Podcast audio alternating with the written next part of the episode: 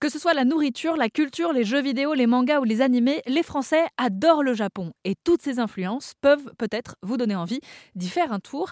Alors pour en savoir plus, j'ai rencontré Célia qui est chef de projet marketing et communication chez Japan Experience.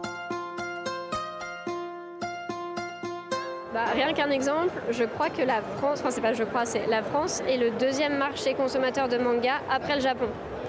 Euh, je pense qu'il y a tout un ensemble de choses qui fascinent les Français dans la culture japonaise ou dans le pays, les paysages euh, au Japon.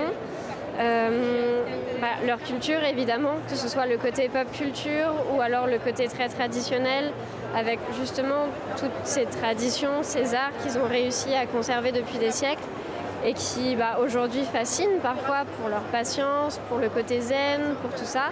Euh, il y a les paysages qui sont forcément ultra diversifiés entre le nord et le sud. Euh, l'architecture, tous les temples, je pense que c'est un ensemble de choses qui sont tellement concentrées, tout ce qu'on peut apprécier parfois de manière séparée dans différents voyages, différents pays. C'est un peu comme si là-bas tout était condensé, avec en plus une bienveillance, un respect, et, euh, du coup, ça en fait souvent le meilleur pays du monde.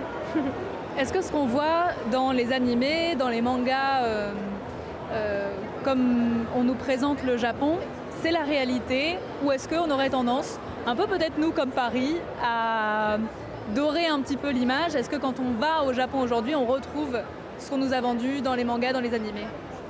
Je pense qu'il y a une grosse surprise quand on arrive au Japon. Euh, pas forcément dans le même sens que quand les Japonais arrivent en France et ont la désillusion de s'imaginer un Paris très romantique et tout ça et de voir par exemple des déchets par terre, ce qui les choque énormément.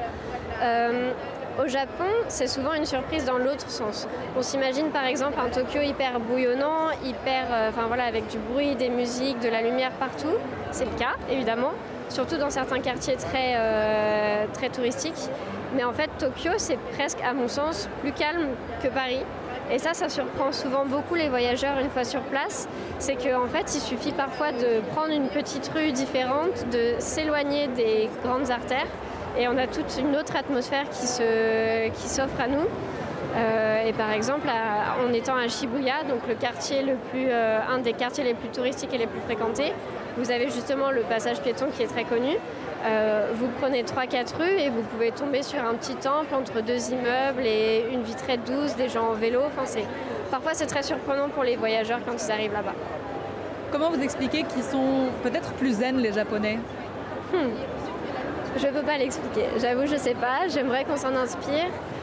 Je pense aussi que c'est tout un héritage de leur culture, de leur manière de se comporter aussi dès l'enfance, euh, la socialisation et tout un cadre aussi, le poids des traditions. Après, évidemment, le côté qui nous fascine en tant que touristes, quand on y vit ou quand on fait partie de la société japonaise, c'est forcément un peu plus différent. Il y a énormément de codes, de rigidités. Euh, de contraintes sociales euh, qui, à mon avis, voilà, la vie quand on est japonais n'est peut-être pas si douce que ça. En tout cas, quand on est touriste, on l'expérimente totalement.